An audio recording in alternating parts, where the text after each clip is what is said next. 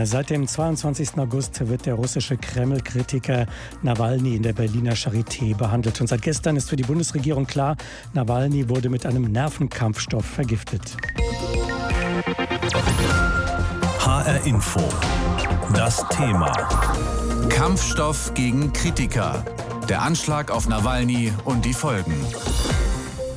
Dieser Nervenkampfstoff, dass der eingesetzt worden ist, das habe so die Bundesregierung Untersuchungen, eine Untersuchung durch das Bundeswehrlabor ergeben. Diese Untersuchungen waren demnach von der Charité bei der Bundeswehr in Auftrag gegeben worden. Michael Gahler ist hessischer Europaabgeordneter für die CDU und auch der außenpolitische Sprecher der EVP-Fraktion im Europaparlament. Einen schönen guten Morgen, Herr Gahler.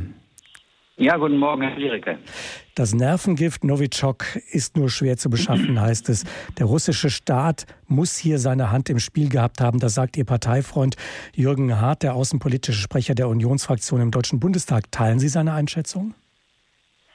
Ja, selbstverständlich. Das, diese Einschätzung, die hat er ja deswegen, weil ein Labor der Bundeswehr das äh, so herausgefunden hat im Auftrag von der Charité.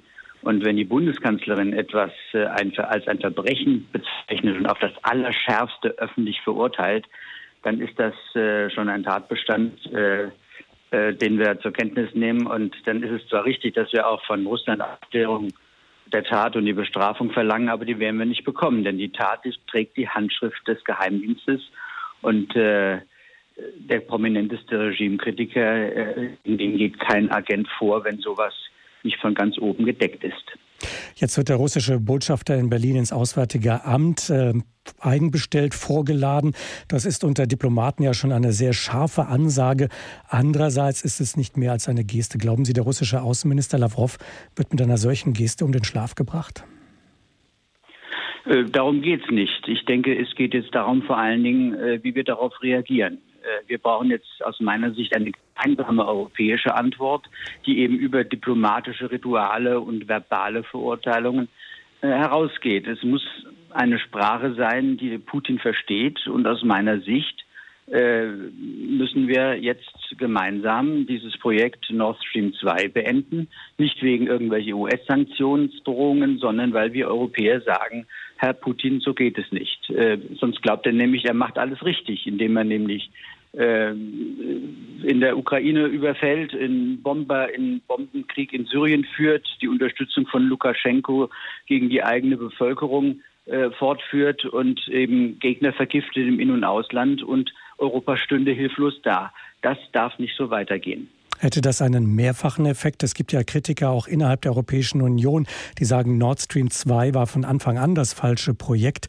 Äh, würde man damit auf der einen Seite diese europäischen Partner beruhigen und auf der anderen Seite eben auch der Kritik aus den Vereinigten Staaten den Wind aus den Segeln nehmen und dritter Effekt eben Russland ein klares Signal setzen?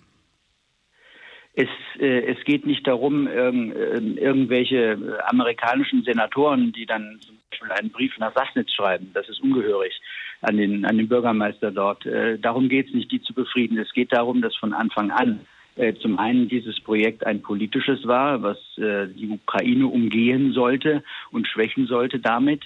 Und es war ein Projekt, was äh, ja damals Putin und Schröder äh, sich ausgedacht haben und ähm, die auf diese Art ähm, auch unsere mittelosteuropäischen Partner umgangen sind. Das ist ein Problem, das sich Deutschland in dieser Frage innerhalb Europas isoliert hatte. Da haben die USA eigentlich relativ wenig mit zu tun. Und meine Schlussfolgerung ist, dass wir als Europäer äh, da eben diese Antwort geben sollten, um auf diese Art Herrn Putin klarzumachen, wir wollen diese Politik nicht innerhalb äh, Europas äh, fortgesetzt sehen. Hier geht es um Grundwerte, hier geht es um Menschenrechte, hier geht es darum, wie wir innerhalb aber auch äh, innerhalb Russlands, aber auch wie wir äh, mit den Partnern in Europa umgehen. Russland hat es ja über die Jahre hinweg versucht, sich Freunde in der Europäischen Union zu schaffen. Andere wiederum fürchten die Macht und den Willen Russlands, seine Interessen durchzusetzen. Wird denn die Europäische Union diesmal mit einer Stimme sprechen?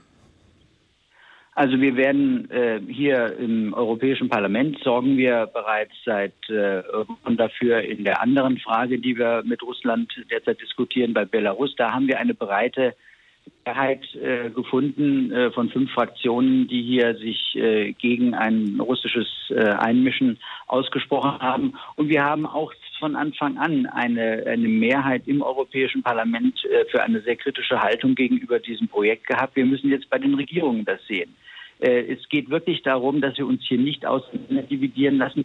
Wir sind bereit, seit seit Gorbatschow Zeiten, sage ich mal, umfänglichst mit Russland zusammenzuarbeiten. Wir haben alles angeboten über die Jahrzehnte ja jetzt schon, äh, was wir ähm, in der Kooperation äh, als Perspektive haben können, bis hin zu Freihandelszonen. Es ist Putin und sein System, das dagegen sich endet und das sowohl nach innen als auch nach außen diese Art von Politik, einer revisionistischen Politik der Wiederherstellung der Sowjetunion, wenn es nach ihm ginge, äh, betreibt und in Einflusszonen denkt, nicht in Win-Win-Situationen, dass man gemeinsam vorankommen könnte. Und das muss ihm jetzt mal bei dieser Gelegenheit endlich deutlich gesagt werden. Ja, da fragt man sich, warum bei dieser Gelegenheit? Herr Gahler, diesmal war es ja kein Anschlag innerhalb der Europäischen Union wie vor zwei Jahren in England. Russland wird außerdem vorgeworfen, in Syrien an der Bombardierung von Krankenhäusern beteiligt zu sein hält dort einen skrupellosen Diktator an der Macht, mischt sich im libyschen Bürgerkrieg ein.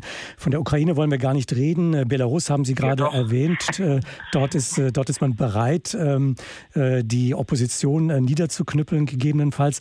Jetzt der Anschlag auf einen Kreml-Kritiker.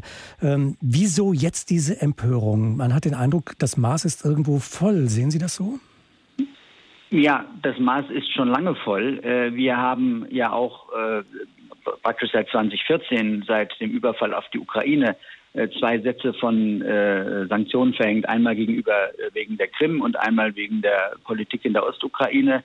Äh, und äh, von daher ist es eigentlich schon eine gemeinsame Position gegenüber Russland in dieser Frage seit 2014. Das ist also schon eine breite Einigkeit.